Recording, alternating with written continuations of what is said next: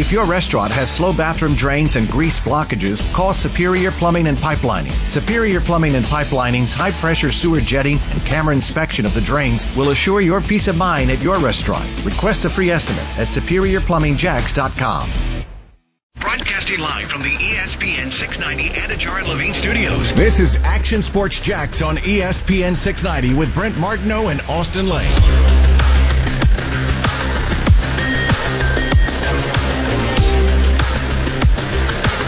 Hey, welcome back. First and 10 training camp tonight on the TV side. We'll have more on the Jags uh, team coverage coming up from the first padded practice, so you can watch it uh, tonight 11:15 on CBS 47 and Fox 30. Make sure you check that out. Weeknights for the next few weeks.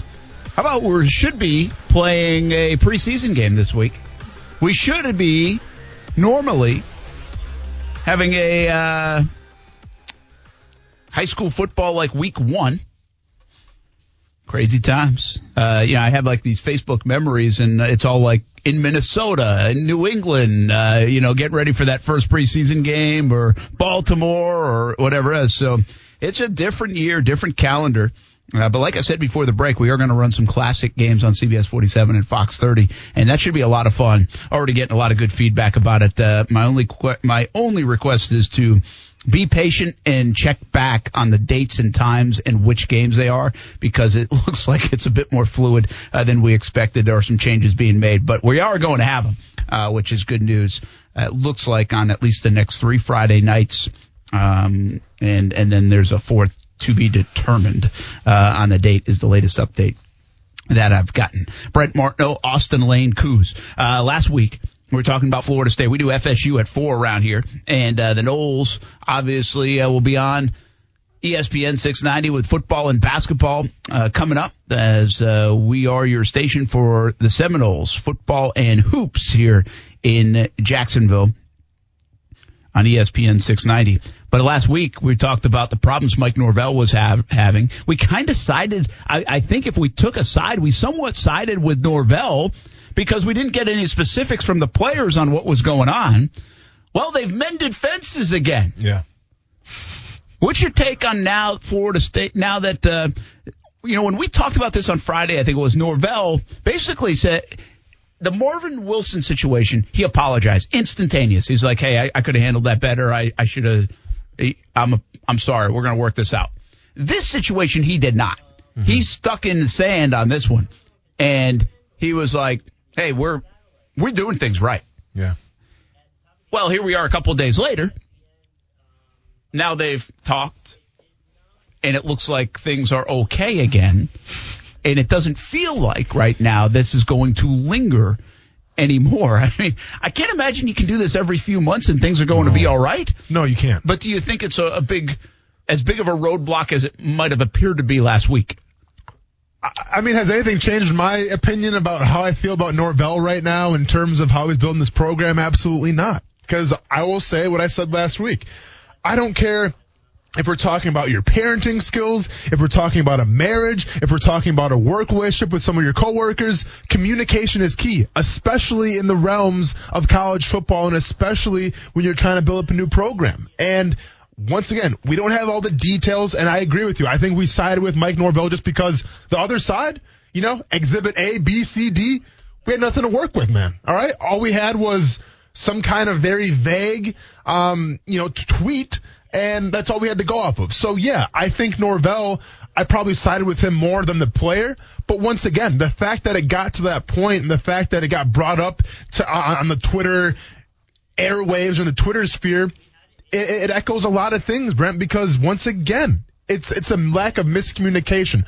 I don't care who's wrong or right. I just care that people are on the same page. And hopefully, right now, this is the last time we have to talk about a head coach and one of his players not being on the same page. Yeah, I kind. I mean, you go and do this so much, but well, yeah, I, what do you, yeah, exactly. I, I, but I do wonder once again. I think once you do resolve these things, and is it just the frustration of what's going on? Is it we don't like some of the things about it? We have a voice now. Listen, the student athlete voice has never been so prevalent. Sure. And sometimes when you have that and you feel like you have that, you don't channel that the right way. Sure. Like that could have been what happened. It's kind of what sounds like did maybe happen. And we're at an interesting crossroads with that kind of stuff. You know, if you're not Nick Saban, if you're, I mean, I don't even know if Dabo Swinney's safe. If, I mean, Well, heck, if he- you're not Nick Saban, yeah, Swin, uh, Sweeney wasn't for the, the things that he was. You know, the, the, he had the shirt on the, the yes. OAN shirt. But that was more outsiders. I'm talking and that wasn't internally. football. I mean, you know, it was football related because he's the coach, but it wasn't football related as in terms of how he was handling his players. Yeah. It was related to the fact that he was wearing a T-shirt that maybe some people had a problem with. and and he got called out by former players Yep. too as well. So I guess my point in this, outside of Saban, because Saban, Saban, is any coach safe from a player pretty much telling you how they feel on social media or anywhere else? Because there's a there's a level of empowerment that maybe didn't exist before. Used to be a level of fear. Oh, I don't. Oh, without I think, I think that fear line is just washed away, man. I mean, it's not there anymore. There's probably some that still fear that. I don't want to go run sprints. I don't want to get my scholarship taken away. I don't want to end up in the doghouse. Sure. But I'm telling you, it's almost being embraced to come out and talk and say on all different things, and some of them very important. But it's almost like, hey, if you got some laundry, air it out right here. Listen, Brent, it's simple. Whether it's college football or the modern day NFL, the game has gone from a dictatorship to a democracy. All right. Not saying it's right or wrong. I'm just saying that's the way it is now. So with that being said, with Nick Saban, listen, I, I've never talked to Nick Saban. I've never met Nick Saban, but I have a pretty good idea of the type of, you know, camp that Nick Saban runs. I have a pretty a good idea of what I see in the sidelines, what type of coach Nick Saban is. You hardly ever hear his current college football players speak out against him, especially on Twitter. Right. I mean, I know him and Ronnie Harrison had, had a little Yeah, beef, but that was after. after. Yep. Okay. So you hardly ever see it during, uh, you, you know, the, the, the, their, their tenure, let's just say, uh, in the college football program. Well, that's set up by design because he knows how to establish that culture and he knows how to run the program. Now with Dabo Sweeney, once again, yes, players called him out, but I don't think it was necessarily for his coaching. I don't think it was necessarily for, you know, how he handled some of his athletes. It was for a shirt that he was wearing, I think on a fishing trip, right? So that's a different kind of thing as well. So to me, if you come in, you establish the culture and you get the guys to believe, to buy in and believe in you, well then you're all good to go. When you don't do that, though, when you have players going on Twitter and you kind of lose control of the team because once again, it is a democracy. Well, then that falls on the coach, and it falls on the coach first and foremost. Now, I get it, man. Players these days, they're they're a different breed, Brent. We talk about it all the time, right? And and people want to call them soft. I'm not going to do that. You know how I feel about that kind of verbiage. But players are definitely different, and they're more self-aware.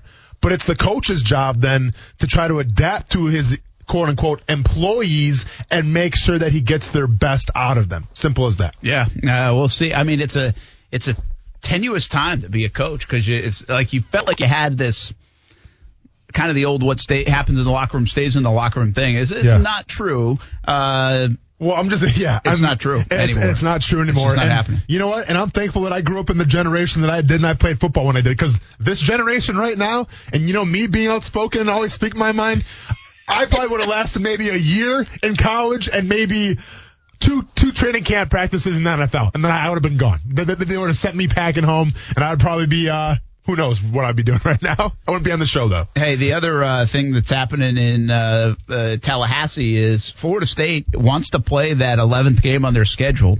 Uh, they had initially had Samford set to play. Scared of the hatch attack. They had it back out, Brent. Scared of that hatch attack. Murray State alum. What's up, Coach Hatch? Uh, Seminoles said uh, this morning on social media, we are committed to playing an 11 game schedule and anticipate naming our non conference opponent in the coming days. Uh, here's the deal. The Southern Conference, that's where Samford belongs. Uh, that's where they play. Yep. Uh, they, uh, canceled conference play on Thursday. So, uh, and it must be, I, I think, at least the article I'm looking at with the Samford game, they left the door open at the time uh, to have to play some non-conference stuff, but it looks like they've decided not to, and, and it won't happen, which makes sense. I mean, if you're not going to play conference games, to schedule a bunch of non-conference games now doesn't seem to make a lot of sense. I mean, Uh, well, especially against, let's be honest, no offense to Coach Hatch here, but a cupcake team as well. well, uh, for Florida. I mean, well, yeah, well, Yeah. not a cupcake for Florida, for Samford. I mean, but it No, would be yeah, more of a game, money game. Yeah. money game. Well, which maybe is why you try to keep it in that sense. Oh, I guess if you're Florida State, yeah. Uh, yeah. Well, Florida State from a, a well, you fill out that 11th game, but from Samford's perse- perspective, you're getting paid to play them. True. You No, know? no. and Samford almost beat them last year. They, they did. I, I think, obviously, think Samford needs that game a lot more than Florida State Yes, needs that yes. game. I mean, yeah, it begs the question, especially with this era and this landscape right now, how much does, if you're Florida State, playing Samford really benefit you in this environment? Yeah, so they're gonna. It looks like they're gonna try to fill that gap uh, in the schedule, which I think would come on the 19th of September. Uh, so we'll Just, see what happens. just so we're clear, and I'm sure fans out there are wondering, there's no chance that we see the Florida Florida State still, right? I mean, it's just it's not going to happen. Uh, uh, SEC won't the allow SEC it. won't allow it. Yeah. Yeah, that's a big thing. Uh, so anyway, the SEC did announce their opening games. They're going to announce the rest of the schedule tonight. And there's a lot of, uh, this is intriguing. I don't think that Florida Georgia game is going to move from late October to anywhere else. I, I don't see why it would move. It's always been there. They're playing. The city's ready for it. Then the NFL schedule actually is somewhat built around that. And the NFL schedule hasn't moved at all. Uh, I say the NFL schedule, but the Jags NFL schedule is somewhat built around that weekend. So I can't imagine it moving. Uh, I've seen some people curious whether it will. I don't think it will. Uh, but that will be something to watch tonight when Florida's and, and Georgia's schedule uh, comes out. But they did announce the opening week games: Mississippi State at LSU, uh, Alabama at Missouri, Georgia at Arkansas, Tennessee, South Carolina, Vanderbilt, Texas A&M, Kentucky at Auburn, Florida at Ole Miss. Quite frankly, uh, yeah, the value of games there in terms uh, not really great. Uh, Well, and can, can we set an edible arrangement to Missouri because you see that schedule Yes. they got to play, man? It's unbelievable. Hey, our condolences go out to the Missouri Tigers this year in the SEC. Well, did you see the report where the SEC coaches were really not happy? They got Yeah. into it on the conference call, and a saw lot of it. it was like, okay, you looks like you guys took care of Georgia, Florida, Alabama, Yep. because those are the teams that have the best chance to maybe do something on the national scene, and you hammered Arkansas, Missouri, and, and others Yep. because they don't have much of a chance, Yep. and so now they got to play this murderer's row of a schedule, Yeah. and they weren't happy about it. They said, I it wouldn't like- have been nah, either. pretty wild. Yeah. Uh, and- well, and you know how it is. Like, well, it's SEC. Every opponent's tough.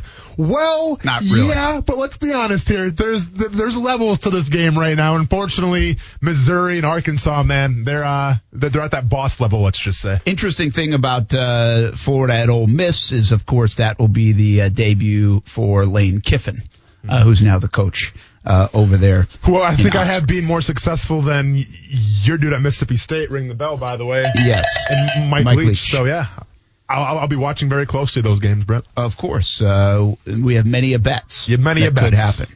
Uh, like I still, I was thinking of this the other day because you cashed in on what did you just cash in on? What bet? Uh, it wasn't really a bet. It was one, one of my predictions. Your predictions, with, yeah. well, shorts. So it was, it was a shorts thing. Oh, the short thing. And- And also, the, the, the, the fullback thing's still alive because now we're bringing back guys from like five years ago off the streets out of nowhere to come play fullback. Yeah, Yeah. Bruce Miller signed Bruce uh, Miller. the Jags, Yeah. which is an interesting pickup on a lot of different levels. Yeah.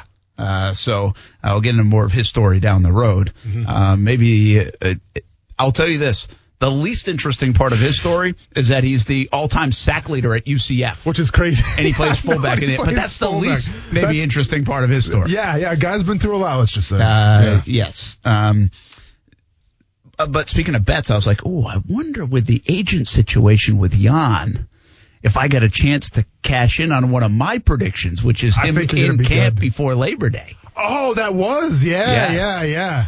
Yeah. I said before Labor Day because a lot of people anticipate like that weekend or whatever, but Yeah. I, I've got to hit. Well, I got to hit before that weekend. You do. Uh, so But, uh, you know, but hey, on if you're listening, just take your time, man. You know, hey, wh- where's the fire? Take your time, make sure your mentals are right, make sure your body's right, and come back when you feel like it. Don't listen to your agent, all right? It's the Jan show. It ain't the agent show. I've got a question for you. Yeah. If you're, and you know how agents work. Sure. I, I thought of this yesterday. If I'm Jan, Mm-hmm. I w- would would I even hire an agent right now? I've got a tag that I could sign for 17.8 million. Why would I want the agent to have any part of that? So here's the thing.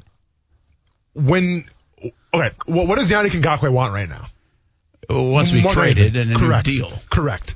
So how do you go about getting traded? Obviously, it falls on the team to try to shop your name out there, but also the agent can do that as well.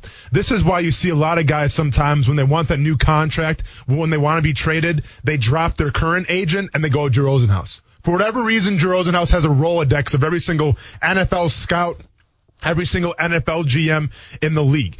And there's a lot, and once again, I'm not sure this is true or not, but I've talked to some players about this. There's a there's a school of thought that thinks that Drew Rosenhaus, when you sign with him, there's a better opportunity to get traded and go where you want to because of his connections, as opposed to maybe being with a smaller agency. Interesting. So if Yannick Ngakoue wants to sign with a bigger agency, I can see him doing it as soon as possible because then maybe that agent can get their feelers out there a little bit, see where teams are at, and maybe try to work a trade themselves. Once again, this is just what I've I've talked to players about this before. Not going to name any names, but this is what I've heard about guys like Drew Rosenhaus. Yeah, oh, I get, I get it, I get it. So that's just something. But okay, let's say, let's say Jan is like, all right, they've they're not trading me. Like I've, I want to go. I've been trying to get out of here for eight months. Mm-hmm. They're not trading me. From a dollar stand, like if if they did hire, if he hires Rosenhaus, right? Yeah. Just uh, again, we'll just use it as an example, and because I don't know how this part works, I really don't.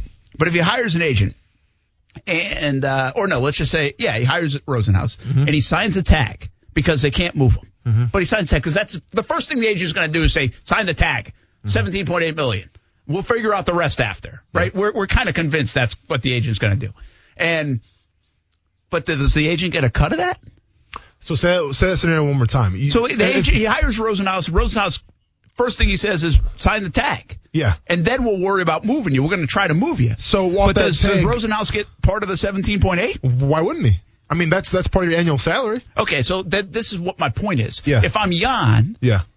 I would say, well, I'm going to sign the tag, and there's a really good chance I'm not getting traded. I haven't been traded. Oh, so no, okay. I, am I'm going to sign my 17.8 No, I and keep okay, it I'm myself. sorry. I was a little confused. No, you can't do that because here's why, Brent. So you know how it works in the NFL. If Yannick Ngakoue signs his franchise tag, what is that? That's 18 something million dollars. But keep in mind, he doesn't get the 18 million dollars all up front. When does he get it? He gets it after he plays the game.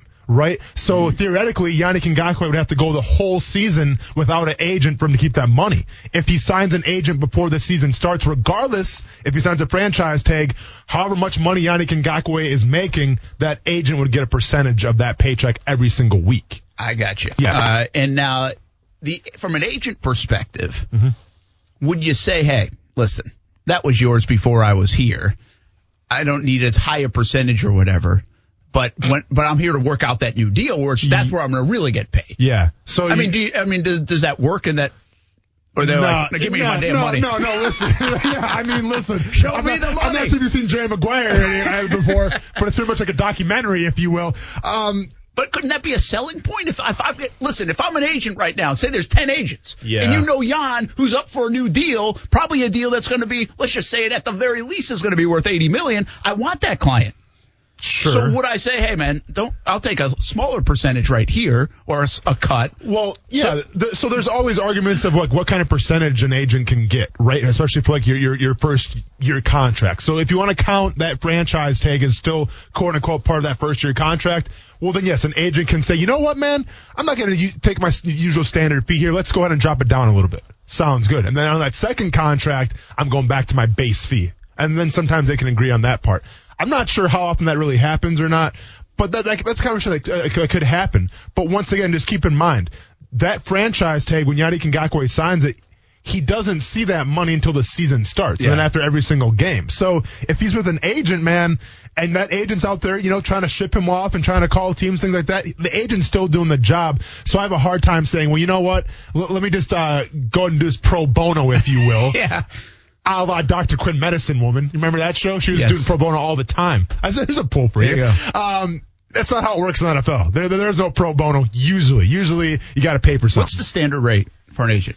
Dude, I can't remember. I want to say, Five I think, percent. I think it's 5%. Okay, so- I think some do four, but I want to say it's five. Let's just. I'm going to do some quick math for you. Okay. If he does play all the games, and he gets seven, eh, 17.8 million, Yeah.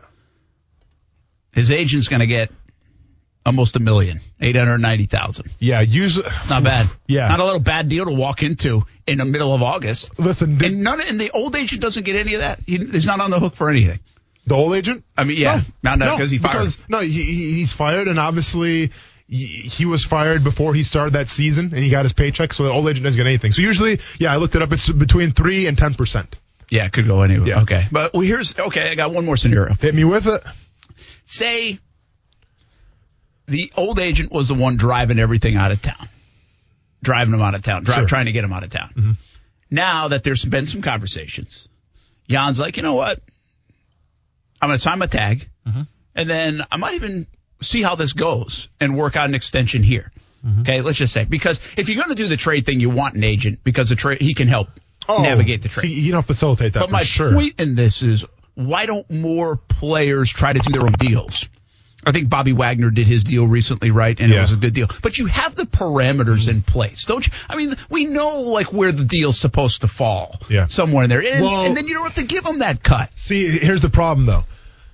Yeah, if you're Eddie Ngakoue, you'd be like, you know what? I want to be in Jacksonville. Let's go ahead and get this contract. Let's say $18 million a year. Let's play. All right. And maybe they agree to it and that's all good. But where, where you get the agent, where the agent is important, it's that fine print stuff. It's the incentives. It's the bonuses. It's those escalator type of deals where it's like, hey, i- if I get a Pro Bowl, I get extra so amount of money because that's why agents are so crucial because they do these deals every single day. They've they've seen the ins and outs of contracts. NFL players haven't. NFL player's job would be like, all right, where do I sign? All right, cool, ten million dollars. Yep, sweet. Check account, good, done. Let's go. Let's go buy a new car. Wire that money. Let's get some 26 inch rims and recommend the Arby's drive through on Southside parking lot. Like an idiot. Agent didn't say that. Agent didn't say anything like that. So let's go do that. It's not the player's job to know exactly what goes into the contract. It's the player's job to know how much money he's making. Okay, Yeah, that's, yeah. that's, that's the way it is. So the agent's job is to kind of fine print those details, though those escalators, those incentives, things like that. Now, a player can do that. But then the player has to go all around the league. He's got to see so and so contracts. What is he getting? What is he getting? What are, what are his bonuses like? It's a lot of work, and obviously you'd rather have to pay somebody for it to spend their energy on it than do it yourself. Yeah, I, I just I wonder, and you wonder. I Like I think it was. Uh, I mean, several players have had bad experiences, and you don't know. I mean, Jans might have been a fine experience in most part, and just it hit a snag, and and here we are. But if you just there's got to be a trust level there, that right? And and now that you wonder where his trust level is with anybody, given the last year uh, of what happened and has transpired.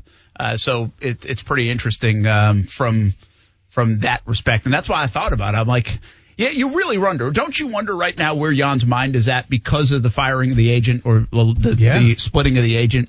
Uh, you really wonder. It looked like they were lockstep on here's what we want. We're getting out of here, man, uh, and find me a way out of here. We're going to do whatever we can. We're going to draw this line in the sand, and we're going to do all this. We're going to try this. We're going to try that. We're going to well, now you kind of wonder, okay, well, what went wrong? Why now? And where's his mind at if he's already had conversations with the Jags since the agent and him split? Uh, and you have to assume the communication lines are starting to open a little bit. So it's a really hard gauge. Um, and I'm actually starting to like my prediction of him getting in before Labor Day more than I did two weeks ago. no, I mean, listen, and, and as I would as well. Um, I think if you are the agent, like I said, the agent's job is to make money. It's not to be your friend. Okay. And to make your prediction right, I think the wise move would be, all right, Jan, listen, I know you want to get out of Jacksonville. Sounds great. You have 17, 18 million dollars on the table with this franchise tag, but also keep in mind, you know, if you want to get a chunk of this money, if you want to sign, we probably need you to get the training camp a little earlier because right, this this is a new year and guys are already getting hurt, right? And the last thing I want to see happen in quote unquote a, a contract year for Yannick Ngakoue is to knock on wood get a, get a, an injury. That's the last thing you want for him to happen. So how do you do that? How do you prevent that? You get to camp a little earlier. You get acclimated. Go at your own pace. Don't go crazy. Go at your own pace, but get acclimated. So by the time week one, Philip Rivers comes to town, you're ready to roll. I got one more thing on this because I'm starting to think about it from Yeah. Jan. I always think about it from Jan's perspective. Why don't players, or maybe he did, we don't know, uh, but why wouldn't Jan lean on somebody more like Calais in these kind of situations, or other players? I mean, it might be Patrick Peterson. It might, I don't know, it might be Von Miller. Uh, might be whoever.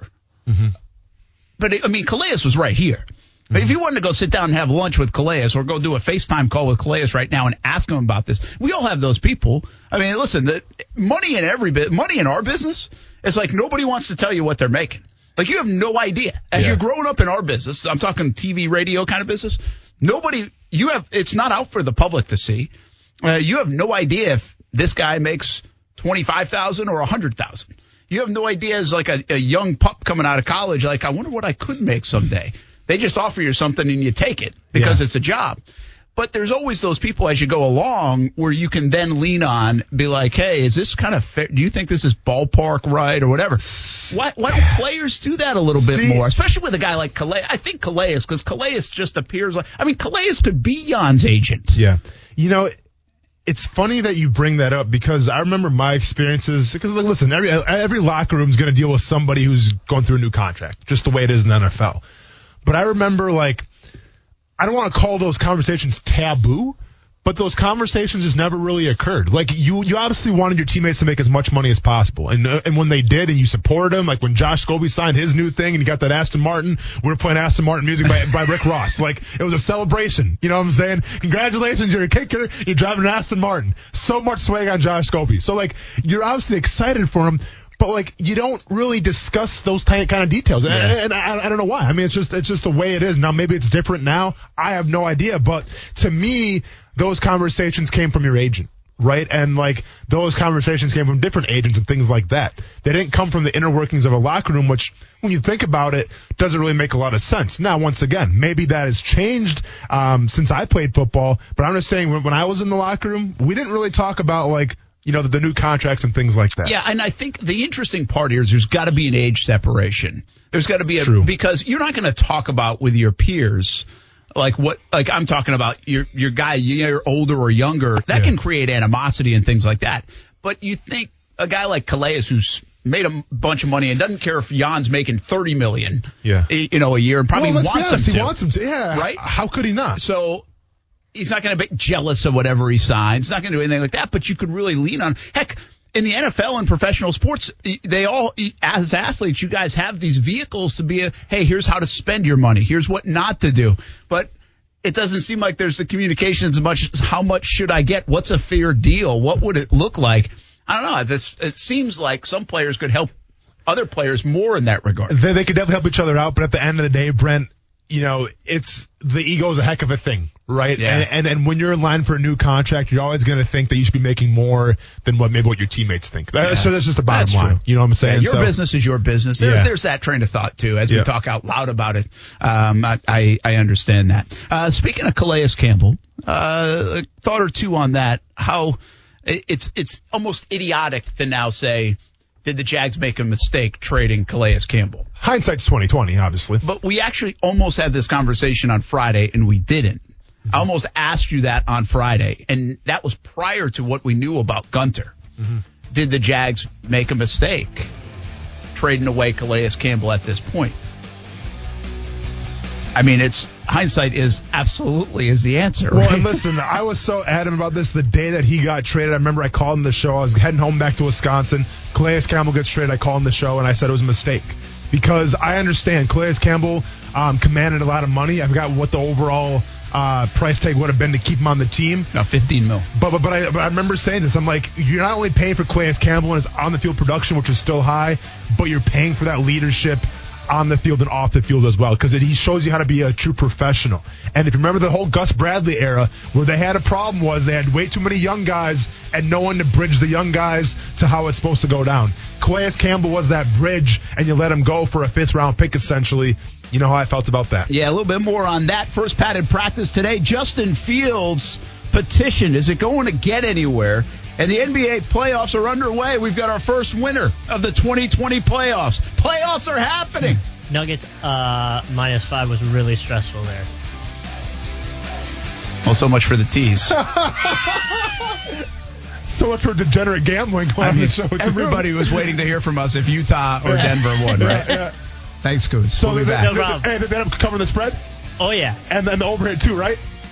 Yeah, Yeah, they won in overtime by 10. There it is. yeah. By ten, it was a little. And uh, did stressful. Don Mitchell have over 29, 29.5 points? Yes, he had 31 at one time. There you go. Oh, that's what we call a trifecta. Dinner on Austin. we'll be back on ESPN 690. Brent Martineau.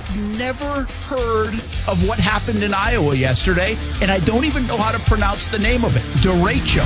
Austin Lane. Iowa State Cyclones. Should call them the Derechos. You, can shorten it up, call them the Chos. Why not, man? I'm into it. Action Sports Jax on ESPN 690. I mean, I can't control, you know, anybody's health or anything. We just got to keep going, and hopefully the guys that you know that are behind those guys, the guys that we have here now, just have to, you know, play a bigger, bigger step in this role. And the guys that we bring in to replace those guys, just we have to hold them to a higher standard, and hold they got to hold themselves to a higher standard. So right now we're just looking just to, you know, keep playing, keep our heads up high, and just do what we can for right now because we can't control if somebody health reasons or somebody's just not here. We can't really help that. So I'm gonna do what I need to do, and Abe's gonna do what he needs. Taven, Smoot, all them guys gonna do what they need to do, and we just gonna have the ball. That is Josh Allen. I'm telling you, every time he talks, you can't help but like him a little more. Yeah. He and, and Kuz probably play a little some of it later. Uh, maybe find the Fournette bite because it's really interesting to hear Josh Allen. If you just again, I kind of like the way the zooms are set up because I feel like I'm listening in its entirety instead of like at 15 to 20 second clips of just answering the same question. Like, I mean, you listen it that way, but you also consume it kind of differently. Mm-hmm. And I, there's, and I come away with things. And so I'm listening to Josh Allen. It's not like I've never heard him before. We've interviewed him plenty of times. We know he's, he's, he's taken on a leadership role. He's staying after with K'Lavon Chaisson. We think he's going to be a fantastic player for a long, long time. Coming off a great rookie year. We know all these things but it's almost like like he was asked about Leonard, he was asked about K'Lavon, he was asked about these different guys, and it's like he's taken upon himself to be their cheerleader, hmm. and almost like their marketing person, almost their. I mean, seriously, it, it's uh, it, it, was interesting to hear him talk about like each guy. Uh, I think he might have mentioned Taven in there, some others too. But that's what I came away with. I'm like, my goodness, like he is whether he's really trying to do this or not, he might just be naturally like it. Mm-hmm. Uh, and you, you, really could tell in the Leonard situation. He talked about, he says he talks to Leonard all the time about football, about family, about all these other things. Uh, he's like, Leonard is not how he's being perceived. And yeah. he's also saying, I think Leonard's like one of the best backs in the game. Now, that's a common thing when you play with teammates and you see them on the practice field every day and that's kind of what you have to go off, especially this time of year. Mm-hmm. You rave about the guys that you're seeing, right? So Leonard could look really good. I, I don't know if most people would say he's he's like top five back in the league. Sure. If he watched Alvin Kamara play, or if he watched Gurley play, or if he watched how these other guys play backs, he might notice, okay, there is a little different level. I don't know. Mm-hmm. Um, but it, just the way he does, I mean, there's nobody that kind of needs a public hug from a teammate more than Leonard Fournette. yeah, you're right. You're, you know, no, you're you're absolutely right. Doug Marrone today, but yeah, just because yeah he needs a hug. Yeah, for sure. But you get my point. And mm-hmm. Josh Allen, without really being prompted to do so like that, he kind of did it. Is it safe to say right now that one of the safest options of buying a Jaguars jersey, if you want to, is getting a Josh Allen one? Because you, you know right now how the Jaguars jerseys are. You got you buy the guy and he's gone in two years. He gets traded away, whatever he wants out. Is, is Josh Allen the safest pick right now for Jaguars fans out there to get a, a, a quality player's jersey? Probably, yeah. Okay, there you go. Um, with, Leonard Fournette, yeah. Listen, Leonard Fournette, I think, is really misunderstood. Now, you know, we, we've had guests on this show that, that have spoken out against Leonard Fournette. Leonard Fournette is obviously countered back on Twitter. And hey, thanks for upping our views up, by the way, by doing that. All right. Big time. Big time. um, all I have to go off of is what I hear from, you know, his peers and what I see on the field and what I see at practice and sometimes if I'm in the locker room. All right. And Leonard Fournette, Leonard Fournette to me has never really inclined the fact that he's ever been a bad teammate. Now, yes, there was an incident in Houston a couple years back where he was sitting on the sidelines I think that was more a frustration from the front office. I don't think he really quit, quote unquote, on his teammates there. There was a time in Buffalo when he threw that punch. To me, if I'm a teammate, I appreciate that. Okay. I celebrate that. You may not want to hear that, but that, teammates celebrate that kind of thing. So to me, and, you saw frustration last year in that John DeFilippo offense, especially in the red zone when, you know, we're, we're getting these, these stretch run plays and they're going for minus two, minus three yards a pop and he comes off the field and he's throwing his helmet and he's upset. Okay.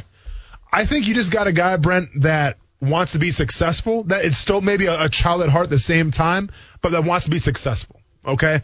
And we talked about it before. Going forward now in a contract year, not necessarily for the contract for the Jacksonville Jaguars, but a contract someplace else. I think it's going to be a big year for him. And I think we saw last year a little bit that he's taken the strides, that he's taken the responsibility of cutting some of those, you know, maybe the, the, the bad people out of his life, and he's focusing on football. So we can only assume right now that he'll take another step again going forward. I'm just surprised, and keep in mind where that's coming from right now, right? He wants to have a big year. But essentially, he's trying to have a big year for a team who was rumored to want to trade him during the draft. Okay? For a team that wanted to ship him off and say, hey, thanks for your services. We're going to go someplace else. So that's kind of an, an awkward thing, too. Yeah, I kind of feel like it's funny. We're switching. We're talking Josh Allen. I want to uh, Yeah. mention Calais Campbell too. uh, One more moment, but now on to Leonard Fournette, and it's a lot like the Cam Robinson discussion we had last week, where he's kind of criticized and maligned for the what the first three years have been like. Yeah. But I think you could turn it around and give him praise for playing through and being ready and toughing it out and, and, and going to battle for his guys, even though he wasn't ready to do that last year. Mm-hmm. Instead, you get criticism for making the effort because you probably weren't as good as you could have been. Yeah. But the alternative was, okay, don't go play until eight weeks in, mm-hmm. and then I'll be ready. So it's a little bit like that conversation now with Leonard. I remembered sitting down with Leonard Fournette before last season. And we're in the locker room. I can picture right now. We did a story. It was like a preseason story. And part of the story I framed the the theme to be was how misunderstood he is. You know, because it was around a lot of what he does for the kids and the and the fans and sends What's- them cleats. you, and, you've seen that. I mean, that, all that's fantastic. Yeah. Well, isn't it kind of like a year later we're still talking about Leonard Fournette might be misunderstood? yeah. a year later. Mm-hmm. Uh, and again, you know, when we had that conversation, I was even a little taken back. Uh, Mark Long brought up some specifics on it. And I, again, we hear different things. We cover the team in different ways. And I hadn't heard as much of that stuff. Um, but the bottom line is they did try to trade him. Correct. I mean, Yeah. that, that, you can't sweep that under the rug. They tried to trade him for a reason. That's facts. So it's a, he is. Uh, uh, we had this convers. We've had these conversations. Leonard Fournette to me is one of the most interesting characters, players this franchise has ever had, in my opinion. It really is. Uh, but to the point of all of that, and fast forward to right now in the present, I think you got to give the guy credit for getting these kind of reviews from his teammates. Good reviews, at least in front of a microphone from coaches and, and other players. And also, if all that was going on, team tried to trade me. Not sure if they want to utilize me the way uh, they have in the past. Bad rap from everyone else. Uh, COVID 19. This would be a great time to complain and moan and be a distraction. I don't think people realize just how big of a deal it is when a team tries to trade you away. Absolutely. And, and once again, we don't know what exactly it was for, but from what I it heard, was it wasn't a lot. tried to trade away. yeah, but I mean, for what though? You know, if Yeah. it's like a first round pick, although I can see that obviously for Fournette, but it wasn't that. It was Didn't- like didn't it was a low round pick from what I heard. So with that being said, I don't think people understand how hard it is then to in turn come back to your job after they showed their hand and said, you know what, we don't really want you here, but we couldn't give you away. And so all right, well, welcome back. That's a hard situation to be in if you're Leonard Fournette. Yeah, it's it's ama- again. We're going to talk Josh Allen and, and Calais Campbell a bit, but we got on Leonard Fournette. Just got me thinking. I mean, he could easily be a distraction. Is my point.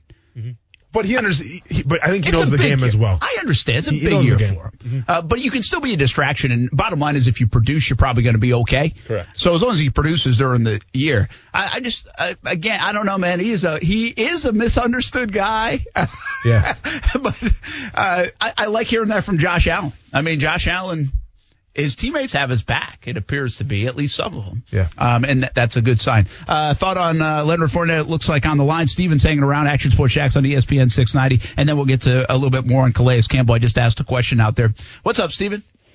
Hey, not too much. How about you guys? Hey, we're good, man.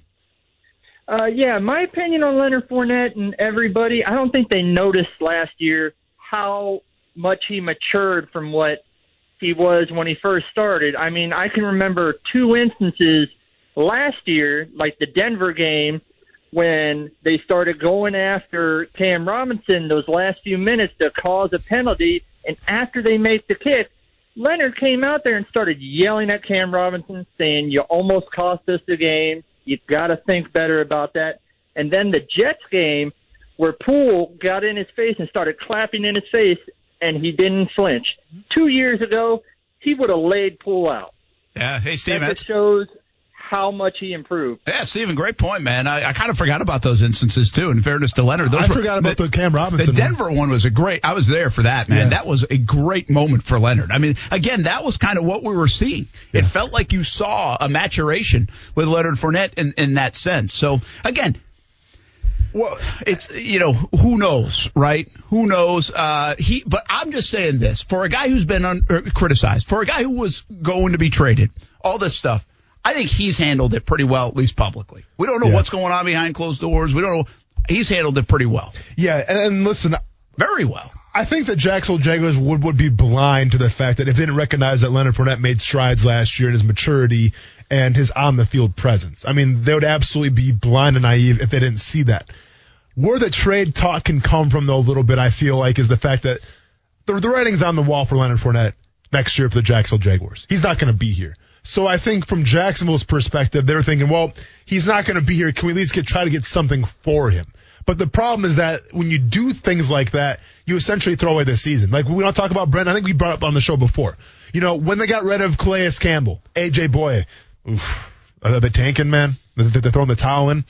I think the deciding factor for you, if I remember you saying, and I agreed with you, the deciding factor, if they would have traded away Leonard Fournette, I I would have been all aboard the, the tanking train. Because then you trade away Leonard Fournette for whatever it was, a third round pick, a fourth round pick, a fifth round pick. That goes to show you right there because of how big um, of an influence he was to that offense. If you trade him away, then you're definitely tanking. But the, the, the fact that he's still here, it gives you intrigue. Now, don't get it twisted. I understand it's Gardner Minshew's team going forward and everything like that.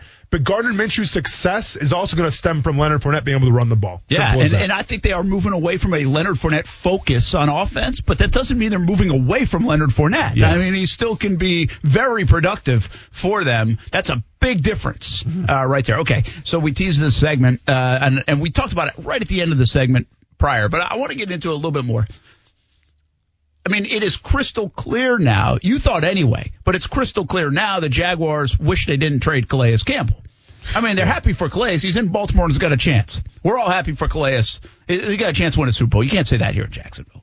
Uh, I don't care. Uh, listen, I own the damn club, Sunshine and Rainbows, but we don't talk about Super Bowls and club membership in 2020. yeah, yeah, yeah. okay, Yeah. Yeah. so it's it's good for Calais. He's in a good spot. yeah. Uh, but now with Gunter out, with their with the the nature of their defensive line, um, shoot, some people thought this anyway. Yeah. you included. Yeah. Uh, it's crystal clear. I mean, they they it, it wasn't worth saving fifteen million dollars. It wasn't worth a fifth round pick. I mean, they would.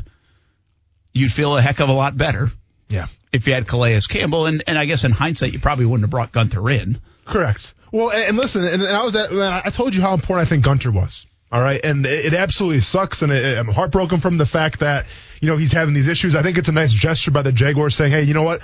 Let's bring him back as, as some kind of coach or some kind of um, ambassador, whatever it's going to be." But he's going to be on that football team in some capacity. nice gesture for a guy who's never put on the uniform. Yeah, but he's going to be on that team hopefully in some capacity, which is a, it's a great gesture. So that's awesome. But I was very adamant about what I thought Gunter brought, not only for his experience, but also on the field. Now we look at this depth chart, Brent, and we look at this defensive line. Yeah, Timmy Jernigan coming in, but keep in mind, he hasn't spent a lot of time on the Jacksonville Jaguars. To me right now, you ever see the movie The uh, Re- Remember the Titans? You Yes, ever I have. movie? You know that scene where I Rev love when I can answer yes Hey, to that question. So, do, do you know that scene where Rev gets hurt and they need a new quarterback, and uh, Denzel Washington goes uh, sunshine and goes, "Hey, when, when I, when I was young, I had to step up, right? I had." 10 brothers, sisters, whatever, and they're depending on me. I had to be the guy going forward. And they send Sunshine out there, and Sunshine does a great job. It's Josh Allen now. That's essentially Josh Allen. Josh Allen is Sunshine because there's really nobody left. Yeah, you have Abry Jones, who'll be on the field, you know, maybe 30% of the time, 25% of the time. But besides that, you need Josh Allen to be the man now. You, you, you're requiring a second year guy still trying to gather his bearings in the NFL to be the go to guy now on that defensive line in that locker room. I feel a pregame story. Good. Remember Yeah. the Titans and Josh Allen. I Yeah. like it. We'll be back. Five o'clock hour coming up. A little NBA talk next on ESPN 690. With everything you have on your plate, earning your degree online seems impossible. But at Grand Canyon University, we specialize in helping you fit a master's degree in education into your busy day. Your graduation team, led by your own GCU counselor, provides you with the personal support you need to succeed. Achieve your goals with a plan and team behind you. Find your purpose at Grand Canyon University. Visit gcu.edu.